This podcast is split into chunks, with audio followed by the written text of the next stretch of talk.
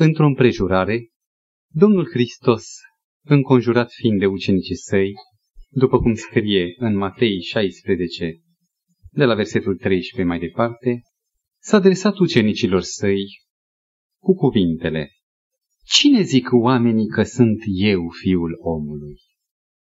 Și ucenicii au răspuns, Unii zic că ești Ioan Botezătorul, alții Ilie, alții Ieremia sau unul din proroci. Dar voi, le-a zis el, cine ziceți că sunt?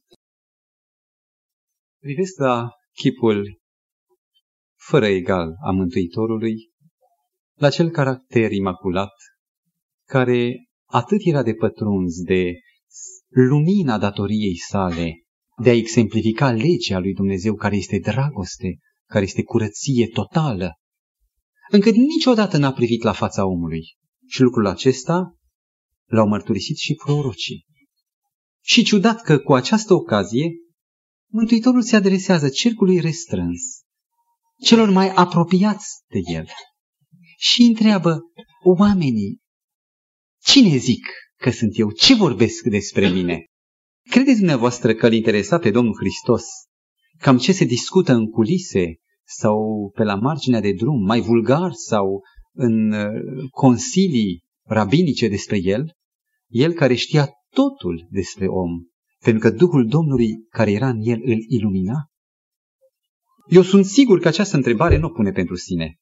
De altfel, întreaga Evanghelie, întreaga viața Domnului Hristos, începând de la nașterea în staulul din Betleem, cu umila lui existență de dulgher în Galileea, cu acea liniștită, fără vâlvă, afirmarea lui ca învățător și până la suirea lui pe cruce și înviere, totul a făcut numai pentru om, nimic din nevoie pentru sine. Iar atunci când Mântuitorul întreabă pe ucenici, de data asta ucenicii nu sunt numai 12, ci suntem toți aceștia, cine zic oamenii că sunt eu, fiul omului? Îi întreabă cumva pentru că era conștient că opinia lumii, opinia eh, neucenicilor, a celor care îl urmau fie din curiozitate, fie din gând rău, avea o înrăurire asupra ucenicilor.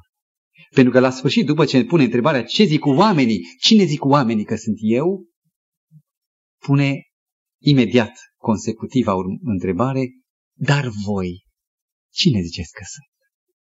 Noi nu trăim ca niște sisteme ermetic închise. Eu cu credința mea îmi fac altarul cu familia, mă rog cu ai mei, că oamenii aruncă cu pietre, cum am văzut că cineva aduna niște cioburi înainte de începerea Sfântului Divin. Cineva, cine știe, nici el nu cred că știe de ce a făcut-o, a aruncat cu o piatră și a spart un geam. Oare putem să ne socotim ca fiind într-un cerc închis și nu avem treabă cu ceilalți. Ce gândesc ceilalți, ce vorbesc alții, nu ne interesează. Noi suntem făpturi sociale.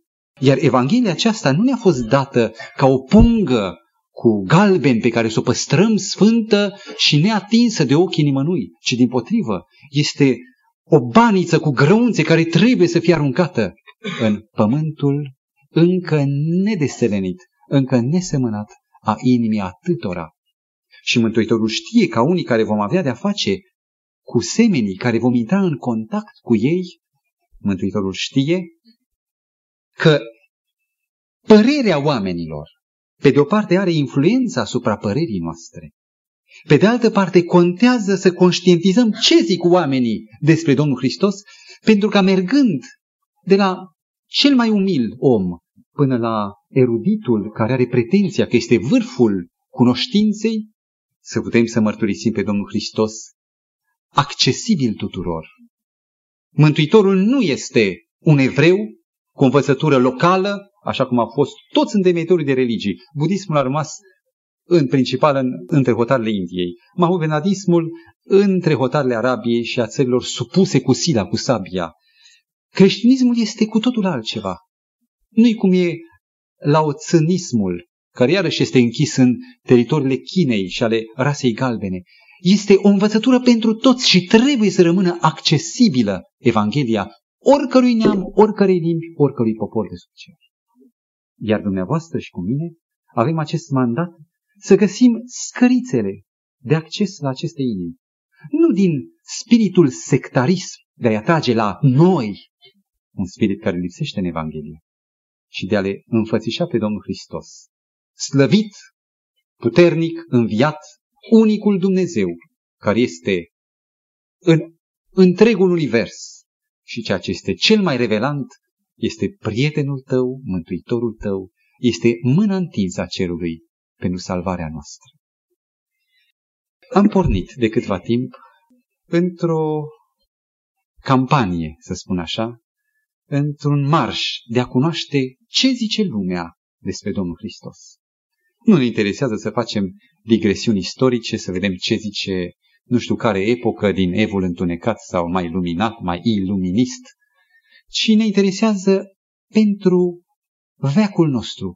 Ce zice lumea despre el? Cine e? Apar în, la îndemâna noastră, sub ochi, fel de fel de cărți. Și bine că apar. Toate acestea au un sens pozitiv, cum o să vedem mai târziu. Printre altele am găsit o carte interesantă, editată în 1983, deci foarte proaspătă, încă miroase a cerneală, semnată de un erudit de al raționaliștilor, Zenon Kozidovski, care a scris mai înainte și cartea Povestiri Biblice. Această carte însă se numește Povestirile Evangeliștilor. Și în această carte, autorul, n-am numărat paginile, o carte oricum impresionantă, de vreo 250-300 de pagini poate, încearcă să facă proba că ceea ce zic Evangheliile despre Domnul Hristos este un punct de vedere depășit, anacronic, care nu mai merită și dovada că modern e să nu mai crezi, nu mai merită să fie luate în socotire ca fiind un adevăr. Sunt o reflectare, e un punct de vedere minoritar în orice caz. Dureros? Probabil că e minoritar. Schiller poetul și filozoful german spunea, voturile nu trebuie numărate. Câte sunt pentru, câte nu, ci cântărite. Pentru că un vot la do- moartea Domnului Hristos au fost toate mâinile pentru. Ucenicii s-au abținut să voteze. Și au fost toți pentru, contra, adică toți pentru moartea lui, pentru osândirea lui. Și au fost voturi care au durut și au dus la retractare pe mulți. Și mulți au devenit până la urmă conștienți de uciderea care au făcut-o, de asasinatul Domnului Hristos, s-au recules și au devenit creștini. În această carte și în altele multe, am, cred că în biblioteca mea personală, vreo 30-35 de cărți de acest gen, unele mai vechi, altele mai noi, mai multe linii de interpretare. În toate aceste cărți se spune despre Domnul într-un fel sau într-altul. Reținem un lucru afirmat data trecută. Nu, nu ni s-a dat nici mandatul de a polemiza. Polemiza vine de la polemicos, în limba greacă, războinic. De a face război. Nici de a fi apologeți, apărători. Cumva ca să fim chemați să apărăm pe cel care este nedreptățit. Mântuitorul nu poate fi lovit. Omul se poate lovi cel mult pe sine, închizând ochii în fața Evangheliei. Partea noastră este să evangelizăm. Și pentru aceasta nu facem niciun fel de discuție. Nu aducem critici, nu aruncăm cu o cară asupra oamenilor care cred într-un fel. E libertatea pe care însuși Mântuitorul, cerul o recunoaște. Partea noastră unică este de a încerca mai întâi pentru noi înșine, pentru că Mântuitorul zice, dar voi cine ziceți că sunt? În fața acestor cărți și acestor teze care se mulțesc, precum ciupercile, voi ce credeți? Mărturisesc că atunci când am luat o carte, mai de mult, eram la începuturile credinței, simțeam cum la inimă mă taie ceva, simțeam cum o perdea de ceață se pune în fața ochilor și aveam simțământul că pierd terenul. Pierdeam teren pentru că nu cunoșteam răspunsurile la aceste întrebări. Și mă simțeam întotdeauna, chiar dacă nu arătam, complexat în fața unui domeniu care mi se părea închis, arid, dificil de abordat și mai ales nu eram suficient de iscusit ca să surprind sofismul de raționamentul întemeiat în fapte. Când am reluat după un timp oarecare unele din aceste cărți, mulțumesc lui Dumnezeu. Nu numai că am avut personal un răspuns. Dar mi-am dat seama că e nevoie să cunosc răspunsul nu în mod egoist pentru mine, ci și pentru semenii mei, care au fost, sunt acum unde am fost eu cu un pas mai devreme. Aș vrea să asigur pe frați, surori, oaspeți, care au venit să asculte un cuvânt nu despre ce vorbesc oamenii polemici, ci despre Domnul Isus Hristos. Că nu e zadarnică această incursiune pe care o facem în gândirea oamenilor. E biblică după textul acesta, dar are încă un cuvânt pozitiv pe care l-am resimțit atunci când mi-am dat răspunsuri la întrebările, la cuiele sau țintele pe care mi le înfigea respectiva carte în suflet, am simțit că totul merge spre o mai mare slăvire a Mântuitorului.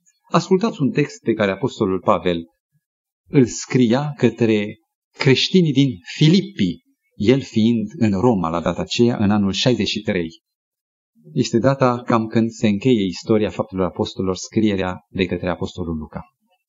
Capitolul 1, versetele 15 până la 19. Unii, este adevărat, propovăduiesc pe Hristos din pismă și din duh de ceartă. Rețineți că este comun și poate un lucru obișnuit. Unii propovăduiesc pe Hristos nu din dorința de a-L înfățișa ca miela lui Dumnezeu, ca fiu al cerului, ci dintr-un duh negativist, criticist. Și zice Pavel, dar alții din bunăvoință. Aceștia din urmă lucrează din dragoste, ca unii care știu că eu sunt însărcinat cu apărarea Evangheliei, zice Pavel. Cei din tâi, din duh de ceartă, vestesc pe Hristos, nu cu gând curat, ci ca să mai adauge, zicea Pavel, un necaz la lanțurile mele. Și Pavel izbucnește biruitor. Ce ne pasă? Oricum, fie de ochii lumii, fie din toată inima, Hristos este propovăduit. Eu mă bucur de lucrul acesta și mă voi bucura că știu că lucrul acesta se va întoarce spre mântuirea mea prin rugăciunile voastre și prin ajutorul Duhului lui Isus Hristos. Și eu parafrazez, știu că lucrul acesta se va întoarce spre mântuirea voastră și a noastră a tuturor. Slăvit să fie Domnul și pentru aceste motive, pentru aceste cărți care ne pun pe noi în cercetare și în a ne reafirma cu putere și mai mare crezul vechi de două milenii că Isus Hristos e Fiul lui Dumnezeu, născut și venit și mort și înviat pentru mântuirea ta și a mea. Aș dori să mai amintesc încă un lucru de data trecută.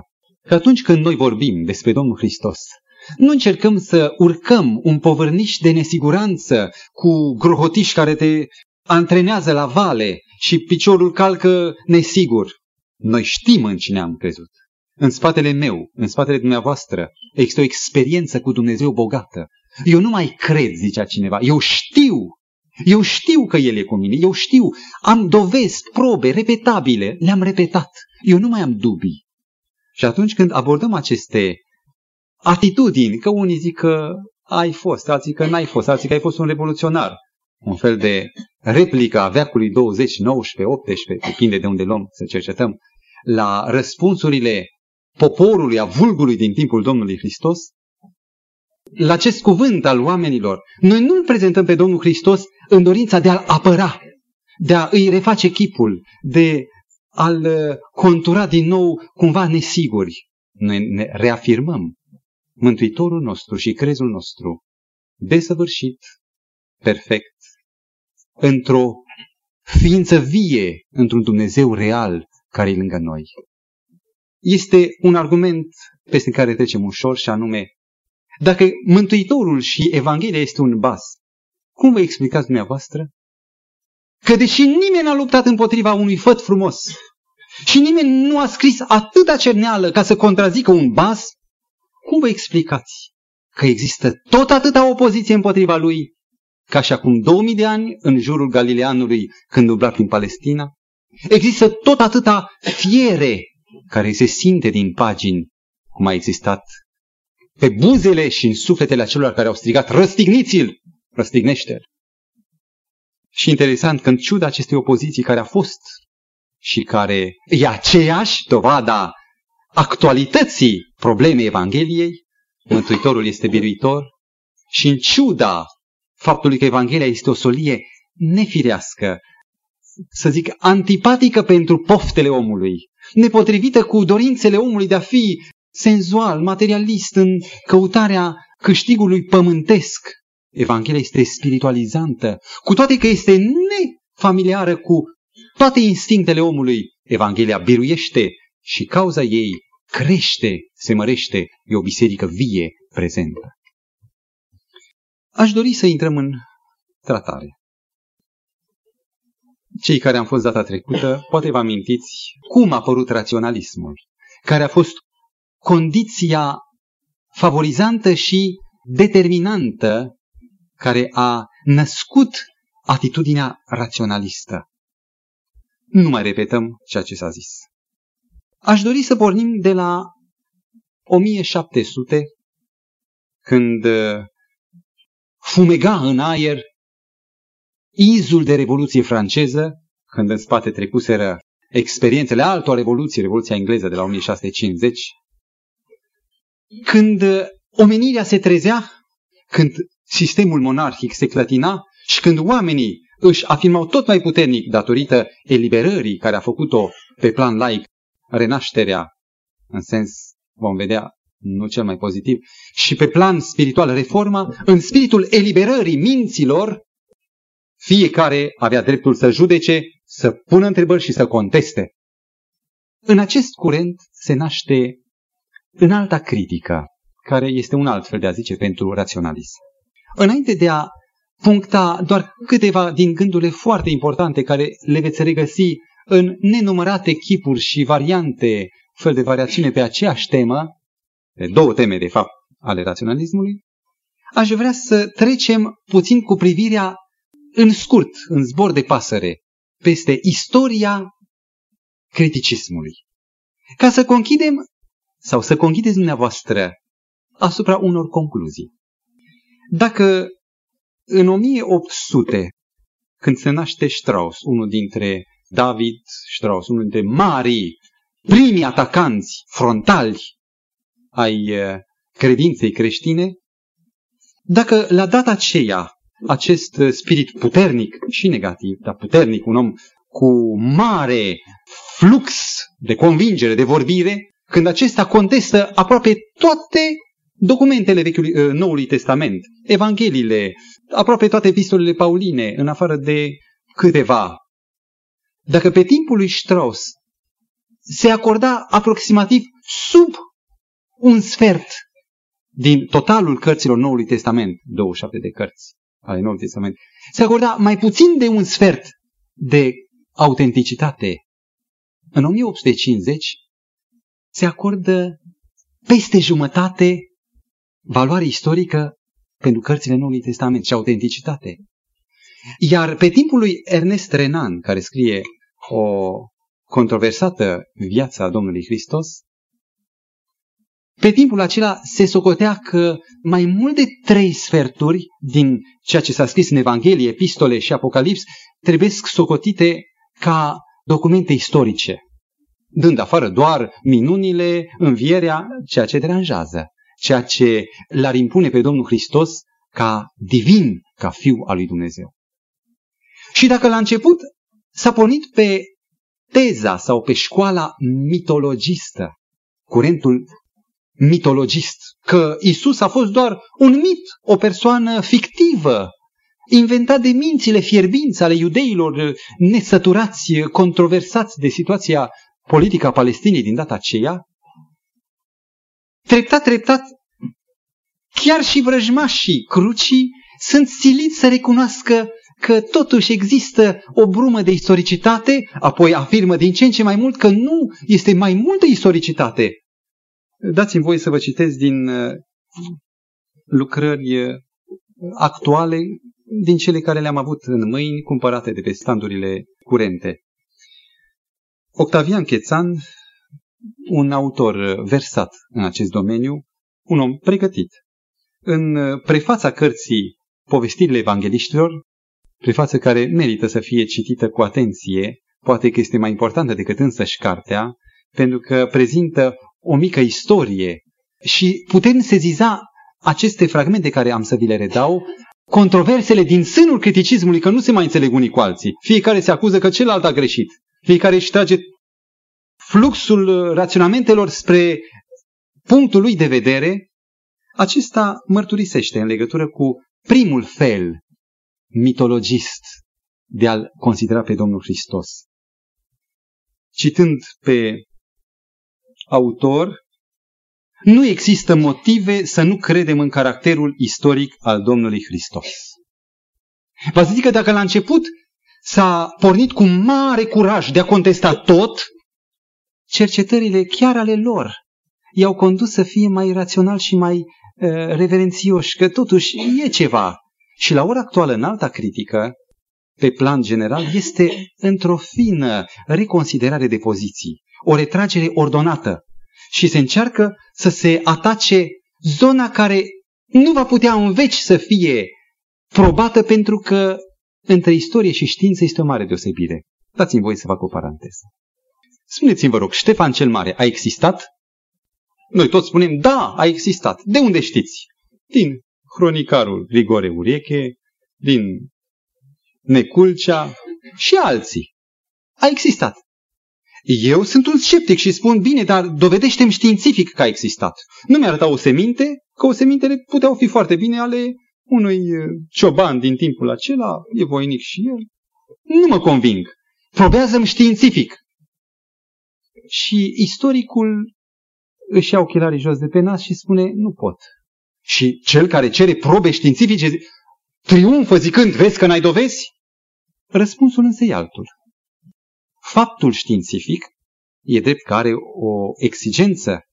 Trebuie să fie măsurabil și trebuie să fie repetabil. De exemplu, fulgerul. Pot să-l produc, pot să-l repet, pot să-l măsor, se poate, e un fapt științific.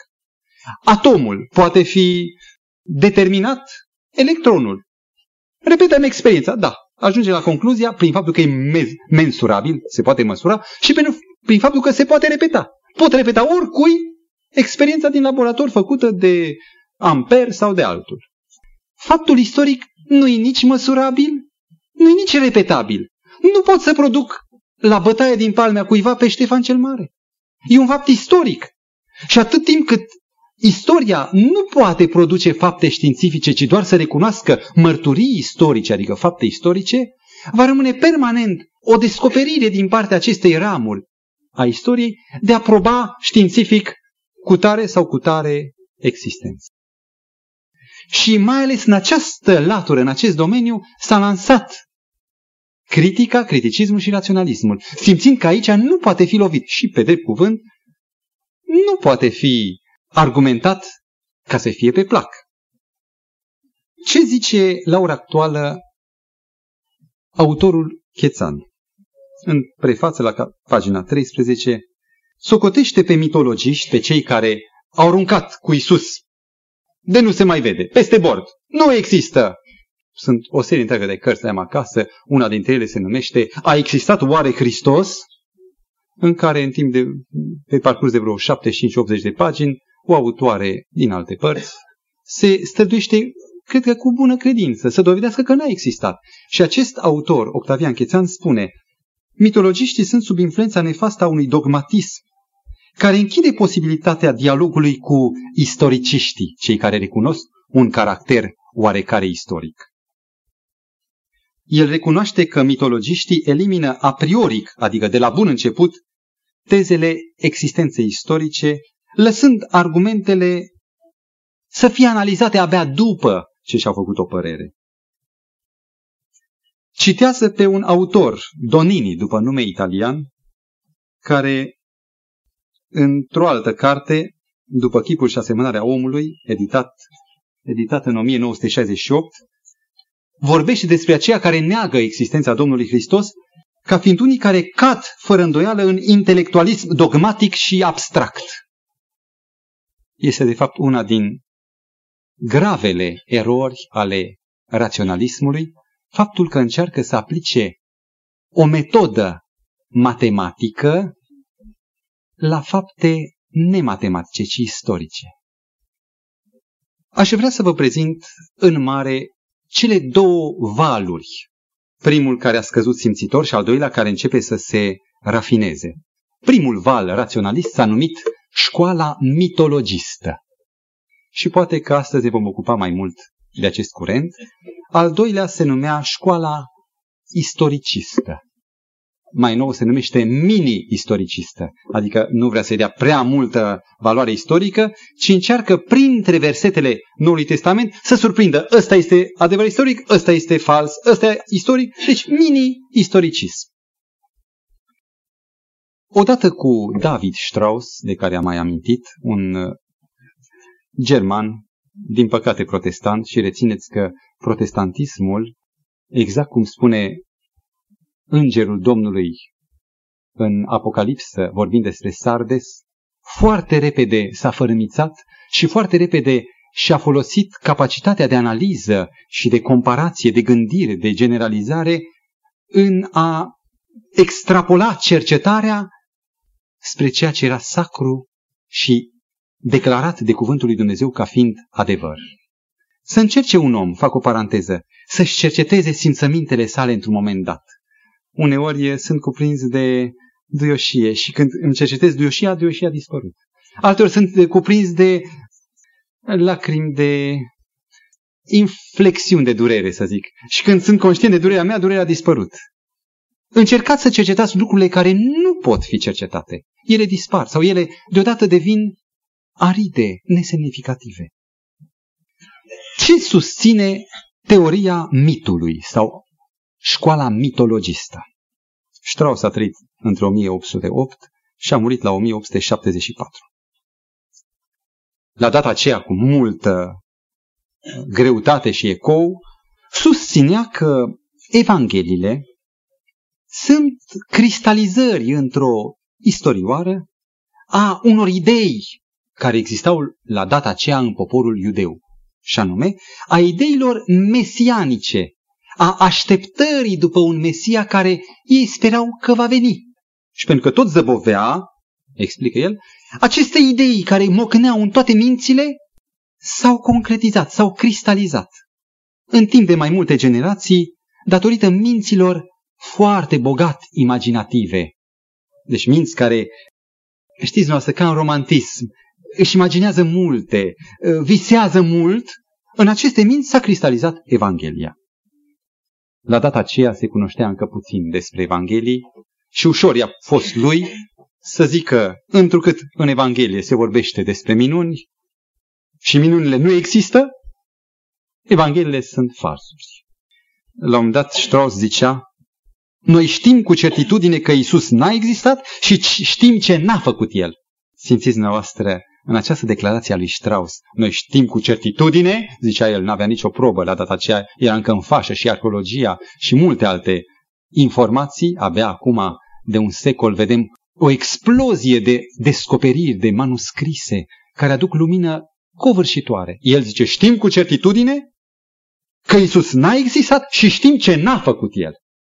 Comentând despre Strauss și despre mitologiști, despre teoria mitului, un uh, gânditor, nu neapărat creștin, zicea Strauss, s-a străduit să dea o explicație cum de biserica a compus tradițiile mitice despre Isus din propria ei credință în el ca Mesia.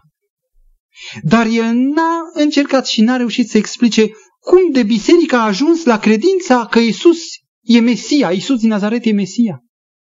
Vă zic, el n-a explicat ce e mai important. El a explicat doar că biserica, crezând într-un Mesia, l-a identificat, a compus. N-a explicat cum de ajuns un popor întreg, un popor eterogen, neomogen, din toate neamurile, să ajungă să creadă că Isus din Nazaret, cel răstignit sub pila din pont, este Mesia. Câteva scurte obiecțiuni pe care bine ar fi să le rețineți, pentru că atunci când cineva va veni cu teoria aceasta perimată, pentru noi nouă, pentru că nu suntem inițial, nu cunoaștem, dar deja depășită chiar de raționaliști, să le puteți etala liniștit. Nu ca unii care apără, ci ca unii care evangelizează. Vreau să fac însă o paranteză înainte de a intra într-o enumerare de vreo șase puncte. Știți ce însemnează un mit? Și mă bucur că mi-am amintit la timp de această paranteză. Ce însemnează un mit? Este o legendă sau o relatare care este aruncată cât de aproape sau cât de departe. Când Homer vorbește, cântă zeiță mânia, începe Iliada și povestește despre Iliada, despre Troia, când aruncă el evenimentele? Cu 30 de ani în urmă? Cum fac, sau 10 ani în urmă, cum fac evangeliștii? Cu timp, mult timp în urmă, pe vremea când erau uriașii pe pământ, spune o altă legendă. Adică nici bunici, nici străbunici, nimeni n-a auzit să existe uriași pe pământ. Deci undeva dincolo de puterea omului, de dimensiunile de gândire ale omului. Nici Confucius, nici Lao Tzu, doi inițiatori de religii din secolul 6 înainte de Domnul Hristos, n-au pretins că sunt trimiși cu un mandat divin și nimeni nu i-a divinizat. Divinizarea sau proclamarea lui ca fiind zeu al lui Confucius a apărut abia aproape la 300 de ani, după moartea și dispariția lui Confucius dintre oameni. Într-un timp oarecare a putut să apară mitul. A fost uh, un alt întemeitor de religii fără perioadă lungă de incubare a mitului, și anume Mahomed. Mahomed, spunea un comentator, cam la 20 de pagini, din 20 în 20 de pagini, se tot întreabă despre minuni și tot uh, simte că alții îl uh, somează, tu n-ai făcut minuni și recunoaște că n-a făcut minuni. Mahomed a câștigat aderența multora pentru că a avut de partea lui sabia, fără pretenția de a face minuni. Și dacă undeva în sura 64, mi-amintesc din Coran, se amintește că Mahomed s-a înălțat și a rupt luna în două bucăți, aceasta au făcut-o urmașii lui, care au completat cartea aceasta bogată numită Coran, care este de emanație biblică, e recunoscut chiar și Domnul Hristos în Coran, ca cel mai mare profet până la el, la cel care scrie cartea. Și se simte imediat nuanța de mit atunci când Mahomet rupe luna în două bucăți. Ce însemnează mit? Minuni mitice. Se spune despre Buddha, el a fost divinizat și mai târziu, că atunci când s-a născut Sakya Muni, această figură, vă dați seama, un prunc de talia unui nou născut, a făcut șapte pași spre nord a privit împrejur și cu o voce puternică ca de taur a zis, Eu sunt cel mai înalt din lume. Aceasta este ultima mea naștere. Nu va mai fi niciuna pentru mine. Un copil care nu are nici curbura lombară, care nici nu poate stea în șezut, face șapte pași înainte și cu o voce de taur, e mit, se simte că e mit. Un alt aspect mitic din budism zice-se că Buddha a traversat spațiul, cerul de la răsărit la pus, în zbor. Sau, odată fiind într-o încleștare cu niște inamici, dintr-un ochi a vărsat apă, dintr-alt ochi foc. Găsiți așa ceva în Evanghelie? Și că odată, în luptă cu regele șerpilor, și-a transformat trupul în flăcări. Și oamenii sunt mai departe, în ciuda caracterului puternic înțepător ca miros mitic, rămân mai departe aderenți ai lui Buddha. Mitul. Mitul are nevoie de timp și niciodată mitul n-a devenit religie, a rămas mit. În secolul I, și ar fi bine să rețineți și acest element din paranteză, un autor filostrat din Alexandria a scris și el o evanghelie a vrut să compună o Evanghelie concurabilă pentru Evanghelia Domnului Hristos. Și ales un personaj pe Apoloniu din Tiana. Apoloniu din Tiana. Și l-a compus asemenea unui Mesia care salvează, care, ca un superman, intervine. La un moment dat spune că a dislocat munți, într-adevăr, cu putere făcătoare de minuni. De ce? Dacă omenirea era atunci receptivă la asemenea eh, vești mesianice, de ce nimeni n-a auzit de Apoloniu din Tiana? Și este doar o mostră de, poate, talentul scritoricesc al lui Filostrat din Alexandria. Nu a fost tot în aceeași perioadă? Nu a fost tot în Alexandria spre care privesc cu speranță raționaliștii ca fiind leagănul creștinismului din acel mediu frământat al iudaismului unde eh, se spuneau că erau sute de mii de iudei în zona aceea și în oraș, un cartier întreg era numai iudeu. De ce n-a prins Evanghelia după Filostrat? Și acum câteva obiecțiuni la teoria mitului un mit are nevoie de timp. Primul argument. Și timpul dintre moartea și învierea Domnului Hristos și până la impunerea, apariția și impunerea Evanghelilor și nașterea fenomenului numit creștinism, nu uitați, există documente despre care vom vorbi dățile viitoare, documente istorice. E un timp nu scurt, mult prea scurt, nici măcar n-au fost două generații. În cadrul aceleiași generații nu se poate naște un mit. Miturile indiene, grecești, romane, scandinave, toate sunt producțiile lente ale secolelor. Un al doilea punct prin care Mântuitorul se impune cu putere pentru raționaliști. Secolul I, dacă cercetăm cadrul istoric, n-a fost deloc o epocă în care mințile așteptătoare să poată să se lanseze în, în prospecții imaginistice. Adică să se lase antrenate de visare. Ce a fost secolul I în Palestina? Și în diaspora, adică în răspândirile iudeilor. Ce a fost secolul I? Templul era permanent atacat de vulturul roman care împodobea steagurile cu care romanii au intrat. Pilat era în locul unui rege. Irozii deveniseră și ei nesemnificativ niște prea plecați supuși ai cezarului. În epoca aceea nu era timp de visare. Era o epoca tulburărilor istorice, nu a credulității și imaginației. Și pe plan religios, în poporul iudeu domnea în mod bogat scepticismul. Amintiți-vă că exista în partida marelui preot, de acolo s-au numit saduchei, de la Tzadok, numele marelui preot, exista elenismul ca fiind modul de a gândi al lor și ei nu credeau, spune Evanghelia, nici în înger, nici în duh, nici în înviere. Erau sceptici. Și aceasta era chiar în poporul Israel. Ca să privim puțin spre neamuri, pentru că Evanghelia a câștigat și neamurile.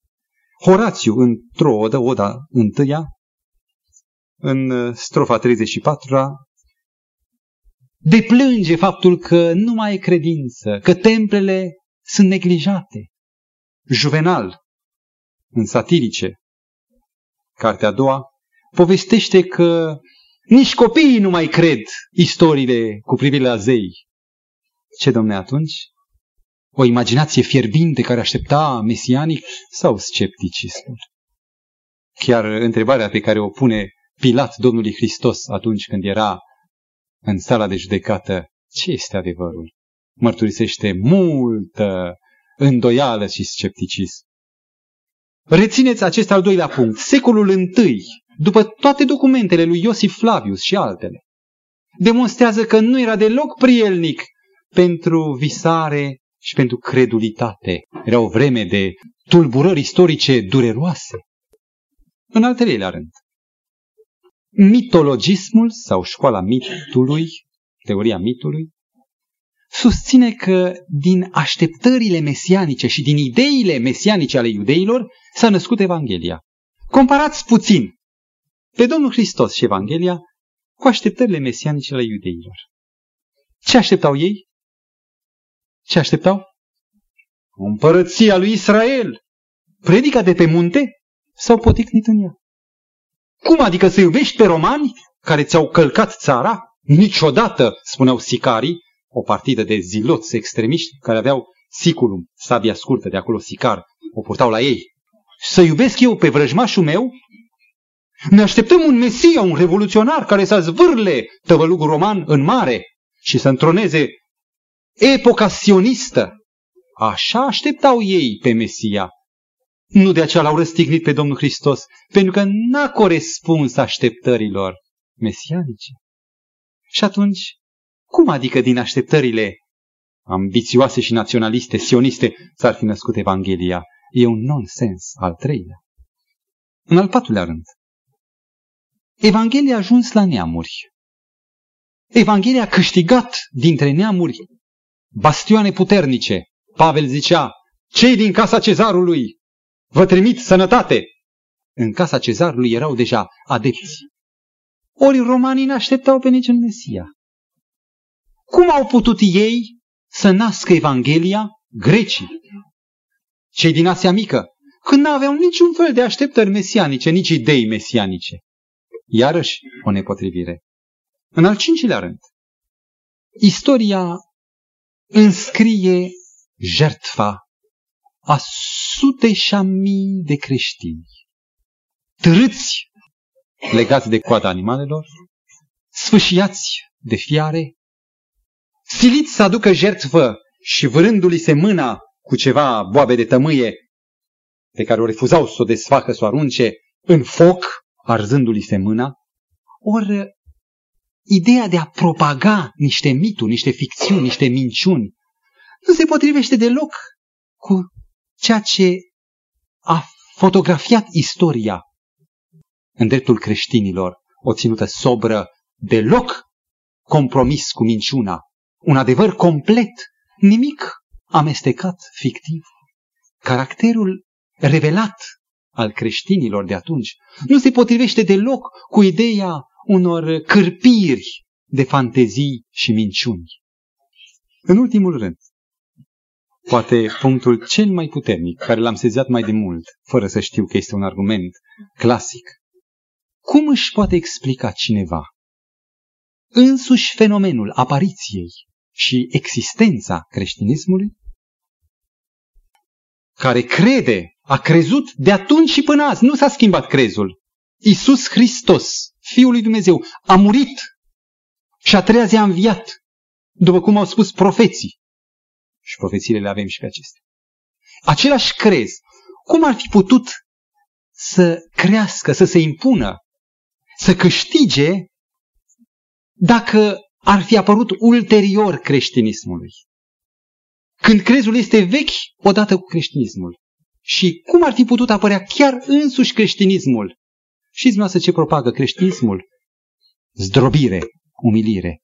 Fii credincios, spune în Apocalips, fii credincios până unde? Până la moarte. Dacă n-ar exista certitudinea învierii Domnului Hristos, despre care apostolii nu numai că au scris din auzite, ci au văzut și au mărturisit. Generația aceea a văzut urmele învierii Mântuitorului. Unii l-au văzut direct pe el înviat. Au văzut minunile pe care le făceau apostolii. E o deosebire între filozofia de viață a unui gânditor, a unui filozof și a unui pescar sau țăran agricultor. Un filozof poate va muri pentru o idee. Sunt unii care au cuiul lor, ideea lor. Și pentru ideea lor se bat și mor. Dar un om simplu care știe cum se muncește cu palmele. Un om simplu care nu visează în stele. Cum o să moară pentru un lucru atât de incredibil ca învierea? Pentru că învierea este cea mai șocantă veste dacă n-ar fi existat învierea. Și interesant că creștinismul n-a apărut lent ca lățirea unui pârâu care treptat la vale când se mai adaugă încă un păriaș, devine dublu și până crește până ajunge Dunăre. Nu. Creștinismul a izbucnit vulcanic și a inundat vulcanii, încât păgânismul a fost pur și simplu invadat. Poate vom mai medita asupra impunerii creștinismului atunci când vom discuta dățile viitoare cadrul istoric al apariției, al revelației adevărului lui Dumnezeu. În teza istoristă a celor care susțin că există temei istoric, un nucleu, o sămânță, în jurul căreia apoi se adaugă și trebuie să depistăm ce este adevăr, ce e minciună. Există două curente în acest vad al istorismului, și anume teoria romanțării, pe care a inițiat-o Ernest Renan, e destul de slăbuță și la ora actuală toți raționaliștii privesc zâmbind spre ea, cum că Domnul Hristos ar fi existat în mod real, dar uh, ulterior generațiile, el socotea că Evanghelia au fost scrise la jumătatea secolului II, vom vorbi data viitoare despre aceasta, că ulterior generațiile de creștini au cusut câte o broderie, sublimând caracterul acelea pe care l-au iubit. Și o a doua linie a istorismului este teoria dezvoltării, cum că pe sâmburele cazului istoric, a ceea ce s-a petrecut în Palestina, și aici fac o paranteză, ascultați ce zice Robertson în 1958, o carte apărută, Istoria creștinismului scrisă de el, cum vede acest nucleu de unde a început uh, adăugirea, după părerea lui, neautentică? Partea cea mai veche a Evangheliilor dovedesc existența unei mișcări revoluționare condusă la început de Ioan Botezătorul, apoi de revoluționarul Iisus din Nazaret, cu scopul răsturnarea stăpânirii romane irodiene. Așa privesc istoriștii. Și spun că un revoluționar a existat undeva, în Palestina. Mai întâi Ioan și apoi, după moartea acestuia, a venit al doilea, a ridicat steagul până a murit și el.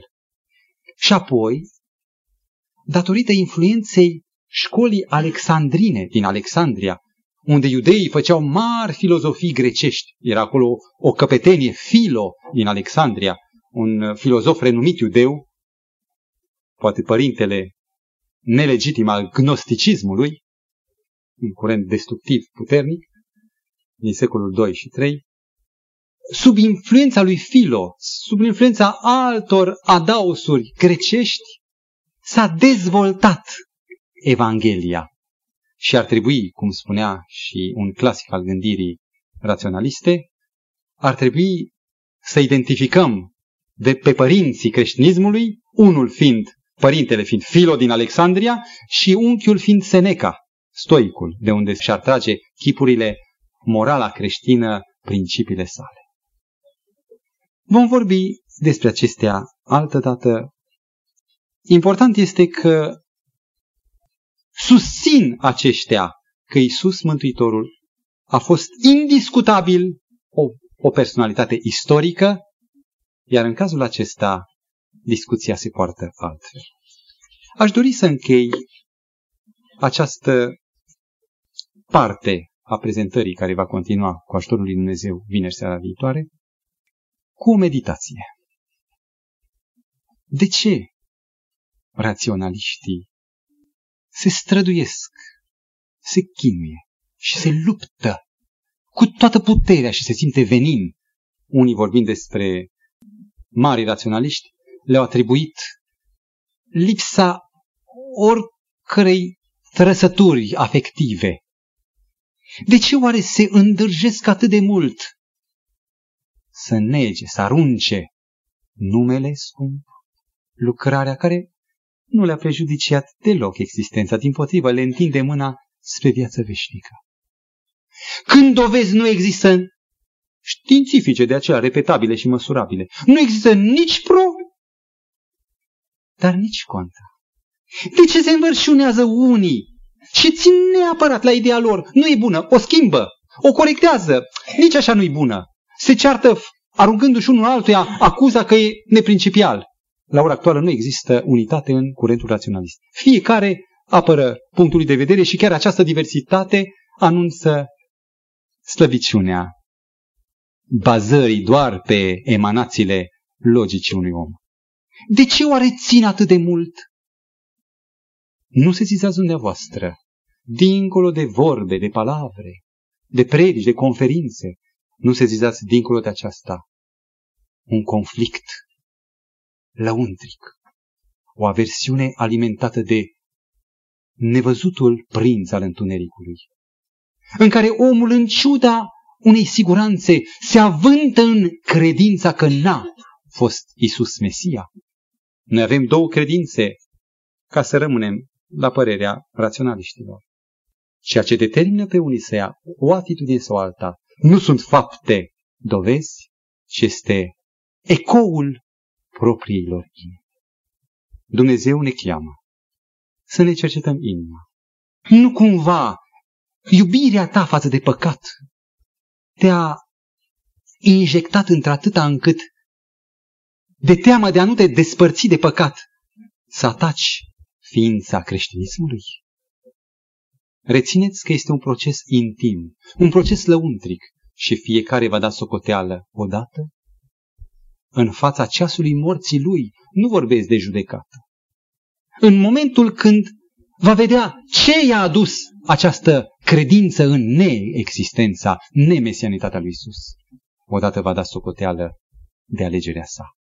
Bunul Dumnezeu să ne dea clar viziune, să recunoaștem cinstit care sunt parii putrezi ai raționalismului și să ne plecăm, așa cum se pleacă un erudit care își dă seama cât nu știe, lângă tot ceea ce a cunoscut.